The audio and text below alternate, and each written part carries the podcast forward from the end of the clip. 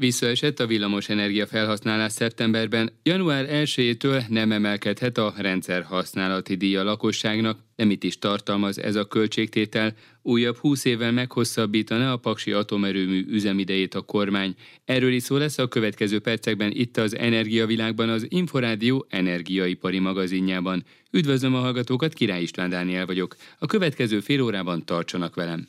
Energiavilág. Az energiavilága a világ energiája. Csökkent szeptemberben a villamos energiafelhasználás Magyarországon és az öt legnagyobb európai fogyasztó államban, derül ki a Magyar Energetikai és Közműszabályozási Hivatal összefoglalójából. Az adatok szerint idehaza 2,3%-kal kevesebb villamos energiát használtunk fel az előző év azonos időszakához képest. A maximális rendszerterhelés is mérséklődött, 3,8%-kal volt alacsonyabb a múlt év szeptemberével összehasonlítva. A részletekről Serre Zsoltot a hivatal szóvivőjét hallják a Magyar Energetika és Közműszabályozási Hivatal honlapján elérhető elemzésből kiderül, hogy az öt legnagyobb piac, európai piac, tehát a német, a francia, az olasz és a spanyol fogyasztása két és fél százalékkal csökkent. Ha megnézzük azt, hogy a saját régiónk, a közép-európai régió fogyasztása miként változott idén szeptemberben, akkor azt látjuk, hogy 5,9 százalékkal alacsonyabb az előző év hasonló időszakához képest. A termelésben látszik hasonló változás? A termelésben is vannak hasonló számok, az öt emlegetett legnagyobb piacot, hogyha nézzük, akkor csökkent a termelés összességében 3,5 százalékkal. Nagyon fontos itt azonban megjegyezni, hogy a francia termelés csökkenésének, amely 25 százalékos az előző évihez képest, a nukleáris egységek elhúzódó karbantartása áll, emellett például kiugró számokat produkált a német szélenergiának a termelése, de az öt legnagyobb piac így is 3,5 százalékkal csökkent. A nukleáris termelés súlya az öt legnagyobb piac esetében 9 százalék ponttal csökkent az előbb említett francia erőművi karbantartás miatt, 6 százalékkal nőtt ellenben a megújulók részaránya, és a fosszilis termelés is 3 ponttal emelkedett az előző év hasonló időszakához képest. Milyen okok állnak az energiamixben látható változások mögött? Ugye Franciaországban említette, hogy az elhúzódó erőművi karbantartások, de más okok egyértelműen láthatóak, akár Spanyolországban, Németországban, Európa más részein? Egyrésztről fontos megjegyezni, hogy az országok között van különbség az egyes erőművi kapacitások, illetve azok termelését nézve. A földgáz ára 7%-ot csökkent az előző havihoz képest, csökkentek a széndiokszid kvóta árak is, és a szén ára is közel 6%-kal csökkent. Ez természetesen azt jelenti, hogy ennek megfelelően az adott erőművi kapacitások más árazással működnek, és ennek megfelelően változott az erőművi kapacitásoknak a kihasználása. Eddig Európáról, Nyugat-Európáról beszélt. Magyarországon mit mutatnak a számok? Magyarországon a bruttó fogyasztás 2,3% kal csökkent. Nagyon fontos azonban megjegyezni, hogy szeptember hónapban három héten keresztül az átlag hőmérséklet 4 fokot meghaladóan volt alacsonyabb, mint az előző évben. A kellemes meleg október után már nem nagyon gondolunk vissza a szeptembernek a hidegére, de ezt is figyelembe véve a csökkenés 2,3% os A rendszerterhelés 3,8%-kal volt alacsonyabb, mint a tavalyi szeptemberi hónapban. Ha megnézzük a hazai termelést, akkor nagyon fontos megjegyezni, hogy Franciaországhoz hasonlóan Paksi atomerőműben is folytatódott a karbantartás. Ez azt jelenti, hogy a havi átlagos órás termelés 1496 megawatt óra volt, és ez 16%-kal alacsonyabb, mint tavaly szeptemberben, de 9%-kal alacsonyabb az előző hónapi termeléshez képest a karbantartás nem csak a paksi atomerőművet érintette, hanem a mátraljai erőművet is. Itt 9,5%-kal volt alacsonyabb a termelés, mint az augusztus hónapban. A megújuló termelés is alacsonyabb volt az előző hónaphoz képest természetesen, hiszen megérkeztünk az őszbe, 26%-kal volt alacsonyabb. A termelés csúcsát egyébként szeptember 28-án érte el 1702 megawattal. Milyen okok lehetnek a villamosenergia felhasználás csökkenése mögött idehaza? Hiszen, mint említette, hidegebb volt az idő, vagyis elméletileg több elektromos áramnak kellett volna talán fogynia. Talán az, hogy az emberek már elkezdtek spórolni, és ezért használtak kevesebb villamosenergiát? Nyilvánvalóan általánosan elmondható az a megállapítás, hogy továbbra is nagyságrendekkel magasabb az ár, mint a tavalyi év azonos hónapjában. Habár a hazai árak átlag fogyasztásig nem változtak, viszont az átlagfogyasztás felett a lakossági piaci ár nyilvánvalóan a lakossági fogyasztókat, illetve a rezsicsökkentett árral fogyasztókat arra sarkalta, hogy fogják vissza a saját fogyasztásukat. Az erőművek, az ipar, az intézményeknél is történt változás, hiszen a kormányzat bejelentésének megfelelően csak 18 fok lehet a kormányzati intézményekben, és nyilvánvaló, hogy az egyes erőmű típusoknál is a rendelkezésre álló tüzelőanyag ára volt a meghatározó. Serre Zsoltot a Magyar Energetikai és Közműszabályozási Hivatal szóvivőjét hallották. Energiavilág. Az energiavilága a világ energiája. A vonalban Weinhardt Attila, a portfólió munkatársa. November elején jelentette be Gulyás Gergely miniszterelnökséget vezető miniszter, hogy a rendszerhasználati díjat január 1-től nem emelhetik a lakossági felhasználók számára a szolgáltatók.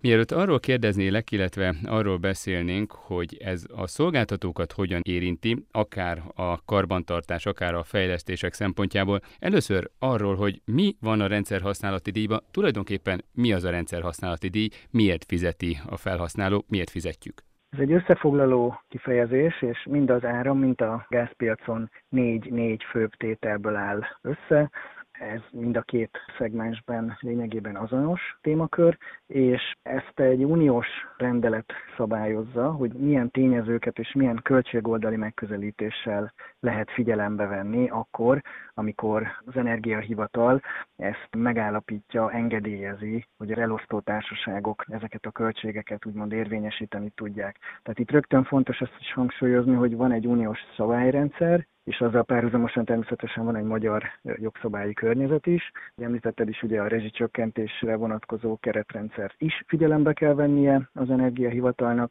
Mindezeknek az együtteséből adódik az, hogy négy évente egy ilyen négy éves szabályozási ciklusban gondolkodnak, és ennek az előkészítési munkái alapján meghatározzák ennek a ciklusnak az első induló évi árait, úgymond elismert költség alapú megközelítéssel, és aztán utána évente indexálják ezeket a tételeket, és most, amelyet Gulyás Gergely miniszterelséget vezető miniszter bejelentett, az lényegében azt jelenti, hogy 2023-ban a villamosenergia piacon, tehát azon belül is a lakossági rezsicsökkentett szegmensben nem lehet majd ezeket a rendszerhasználati díjakat emelni, és a fő cél az ezzel az, hogy a lakossági végfogyasztói ár az ne emelkedjen emiatt az egyébként a rendszerhasználati díjak változásából adódó emelkedő költségek ellenére sem. Vagyis nem az elosztó társaságok, a szolgáltatók határozzák meg ezt a díjat, hanem eddig is az energiahivatal határozta meg egyfajta előre meghatározott számítási mód szerint, de mit tartalmaz, illetve mi az, amiért fizetni kell ezt? Mi van benne? Igen, négy, ahogy említettem, négy fő tételből áll ez össze. Az első tétel ez a működési költségeknek a kategóriája. Itt gyakorlatilag minden olyan költségre gondolni kell, amely a villamosenergiát elosztó társaságoknál felmerülhet. Ilyen például ugye, hogy egyszerűen a munkavállalóiknak a bér és járulékait fedezni kell, illetve szerelők karbantartóknak, illetve a sokféle anyagköltségre, amely felmerül a működésük során, azokra is mind fedezetet kell biztosítani. A második tétel az az eszközöknek az értékcsökkenése, illetve a hálózatfejlesztéssel kapcsolatban felmerülő költségek. Hát ugye itt azért nagyon komoly infrastruktúra van, amely működik az országban, és hát természetesen ugye, mint a beépített eszközöknek van értékcsökkenése, és ezt egyszerűen figyelembe kell venni, hiszen ahogy azok avulnak, azoknak a pótlása, az újrabefektetés az mind-mind költséget igényel, és arra fedezetet kell találni. Illetve tehát azzal együtt, hogy például emelkedik az ország villamosenergia felhasználása, és ahhoz, hogy az egyre több napelemet be tudja fogadni a hálózat, illetve egyéb igényeket is ki tudjon szolgálni, ahhoz természetesen a hálózatot is fejleszteni, bővíteni kell, ezekre is forrásokat kell találni, ezeket is beépíti az energiajavatal az rendszerhasználati díjakon keresztül. A harmadik tétel az a tőkeköltségek, hiszen, ahogy említettem, itt azért komoly beruházásokra kerül sor, és azokhoz ugye e, forrásokat kell tudnia szerezni ezeknek az elosztó hálózatoknak,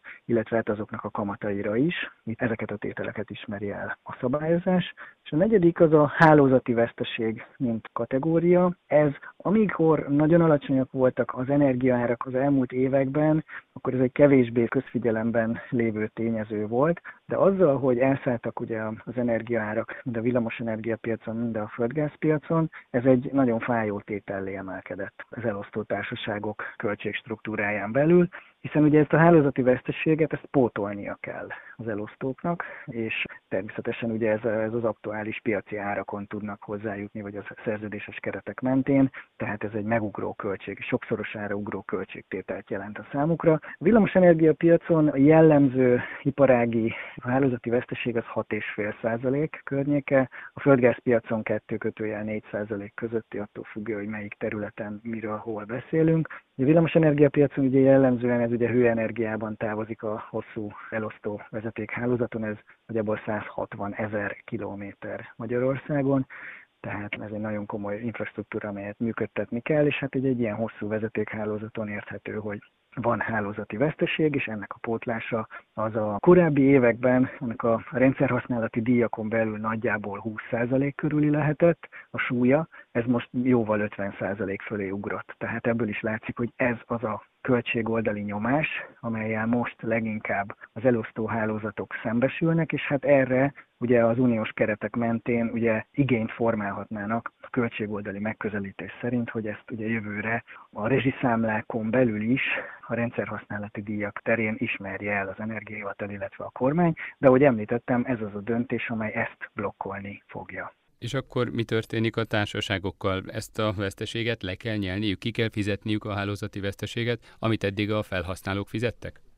Várhatóan a friss bejelentésnek ez csak az egyik lába, és ahogy Gulyás Gergely is említette, ezzel párhuzamosan egy másik típusú döntést is hozott a kormány, és a kettő összekapcsolódik. A döntés pedig, ez a második döntés, ez úgy hangzik, hogy a kiegyenlítő energiapiaci szereplőknél mind az idei, mind a jövő évre egy külön adót, egy extra profit adót ró ki a kormány. Ennek meghatározta egyébként azóta a közlönyben kijött szabályok szerint ez a villamos energiapiacra vonatkozik most csak. Egy meghatározott adókulcsal kell az ő profitjukat leadózni és befizetni az államkasztába, és ebből a kormányzati becslések szerint nagyjából idén és jövőre is nagyjából 40 milliárd forint fog bejönni, tehát egy összességében 80 milliárdos tétel az, amelyet így képez a kormány arra, és az a feltételezés, hogy ez az a plusz forrás, amelyet végül az elosztók fognak majd megkapni, hogy ne a rezsiszámlákon keresztül érvényesítsék ezt a költség oldali nyomást,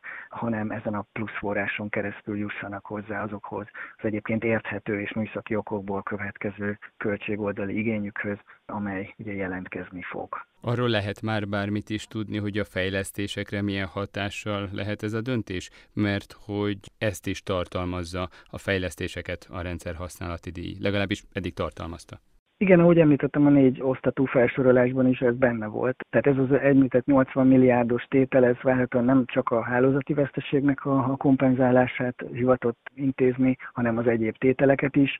Hogy az a nyomás, amelyet most ugye az energiaválság mentén tapasztalunk, hogy egyrészt a földgázpiaci felhasználást kell minél jobban visszafogni, és ezzel párhuzamosan a villamosenergia alapú energiafelhasználás felé igyekszik eltolni a fogyasztási szerkezetet is a kormány. Ahhoz, hogy ez megvalósulhasson, ahhoz elengedhetetlen a hálózatoknak a fejlesztése, villamosenergia hálózatnak. Ott ugye a kormányzati bejelentés alapján is látszik, hogy most egyelőre akkora kihívásokkal szembesül a hálózat, hogy például az időjárás függő megújuló energiaforrást, napelemeket, naperőműveket most nem engedik csatlakoztatni a hálózathoz betáplálás irányából, mert a hálózatnak a rugalmasságával, stabilitásával már eddig is komoly kihívások voltak, és ezt most nem akarják tovább fokozni. Így tehát most el kell végezni olyan beruházásokat a hálózatban, kapacitásnöveléseket, meglévő berendezéseknek a korszerűbbre cserélését, amely azt tudja megoldani, hogy majd később újra lehessen betáplálni a csatlakoztatott naperőműveket, napelemeket, és így gyakorlatilag a hálózatnak a teljes kapacitása is növekedni tudjon, a rugalmasságot is kezelve. Tehát gyakorlatilag ezekből a forrásokból és ebből a kihívásból most ez a döntés született, hogy egyrészt a rezsicsökkentésnek a védése is fontos a kormánynak, de ezzel párhuzamosan a hálózatfejlesztésnek is haladnia kell, és ezt az idézőjeles gordészi csomót most ezzel a kettős bejelentéssel vágta át a kormány. Köszönöm, Weinhardt Attilát, a portfólió munkatársát hallották. Energiavilág. Az Inforádió energiaipari magazinja az olaj, a gáz és a villamos energiaipar aktualitásaival.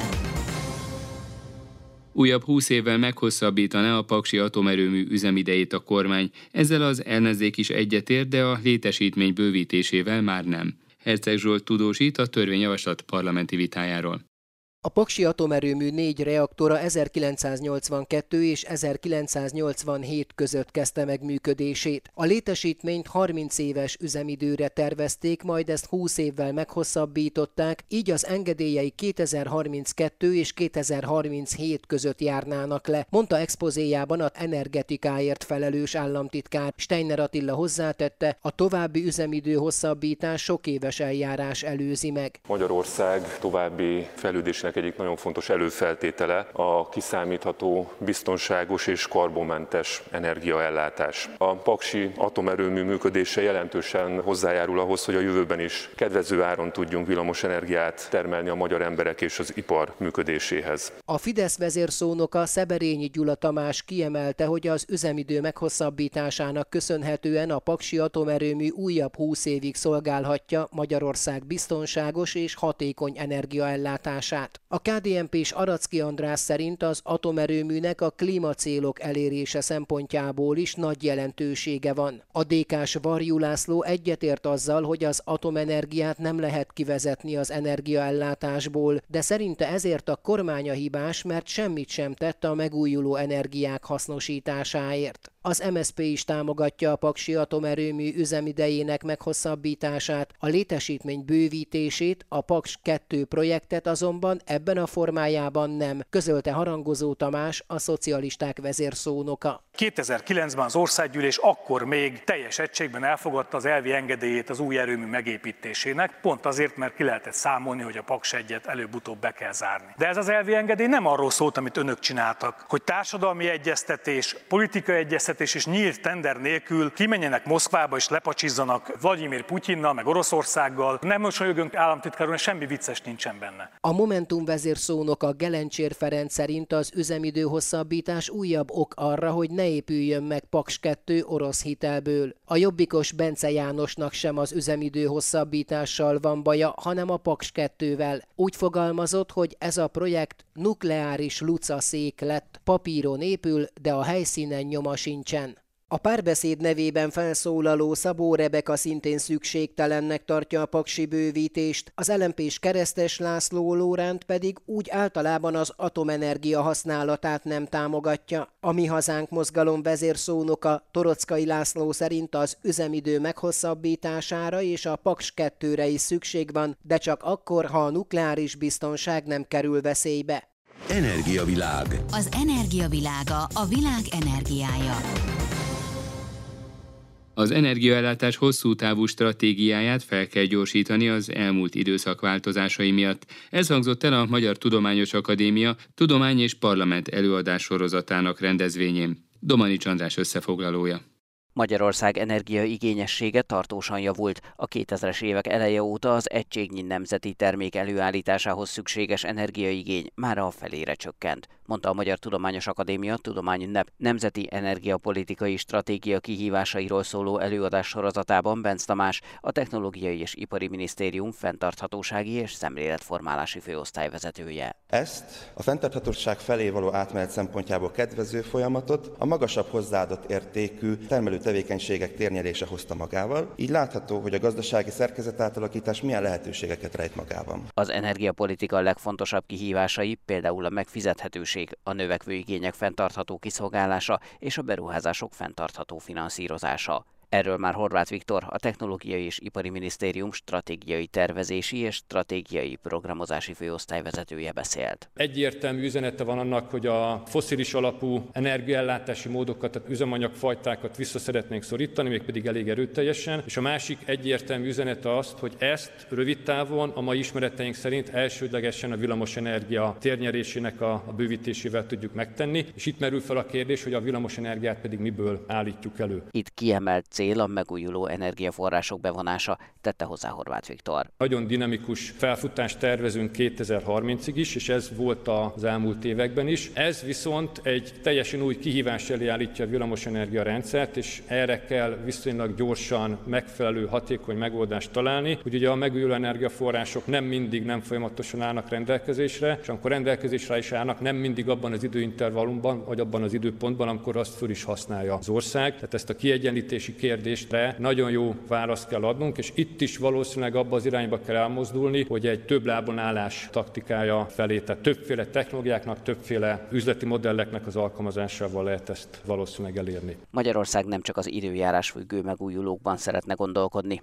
jó adottságaink vannak a földhő tekintetében is, mondta az ITM főosztályvezetője. Kaderják Péter, a Budapesti Műszaki és Gazdaságtudományi Egyetem Zéró Karbon központjának vezetője, volt államtitkár elmondta, a korábbi hosszú távú tervezéskor úgy gondolták, hogy van idő az energia átállásra. Például itt az import részarányunknál nézhetjük, hogy a villamosenergia szektor esetében is 2040-ig egy 32-ről 20%-os import arányra történő csökkenést tartottunk reálisnak, a földgáz esetében sem egy drasztikus egyik napról a másikra történő import hányad csökkenést tartottunk valószínűnek, illetve kívánatosnak végrehajtani, hiszen észre kell venni, hogy a magyar villamos energia és földgáz rendszer masszívan integrált az európai rendszerben, nagyon sokat költöttünk, nagyon sokat fordítottunk számítottunk arra, hogy jó összekötetésekkel rendelkezünk a szomszédos országokkal, és egy folyamatos kooperációban biztosítsuk a magyar energiaellátásnak a biztonságát. A jelenlegi helyzetben nincs annyi idő, mint gondoltuk, tette hozzá Kaderják Péter, aki szerint Magyarország egyedül nem tudja a földgáz problémát megoldani, Európa pedig nem képes választ adni erre a kérdésre. Amit Magyarországon lehet tenni, az mindenképpen egy nagyon jelentős tartós fogyasztás csökkentés a földgáz területén. Erre költséghatékony lehetőségek vannak. Végeztünk egy egyszerű elemzést a Nemzeti Bankkal együttműködve arra, hogy mely területeken mennyi földgáz lehetne rövid idő alatt megspórolni. Két milliárd köbméter földgázt két-három év alatt tartósan lehetne csökkenteni. Kaderják Péter szerint a hajdúszobosztói földgáztároló teljes leürítése, a párnagáz letermelése a jelenlegi körülmények között indokolhatatlan, és a magyar ellátásbiztonságot veszélyeztető cselekmény lenne. Energiavilág. Az Inforádió energiaipari magazinja az olaj, a gáz és a villamos energiaipar aktualitásaival. Az Energiavilág az Inforádió energiaipari magazinja ezzel véget ért. A szerkesztő műsorvezetőt Király István Dánielt hallották. Köszönöm a figyelmüket, viszont hallásra.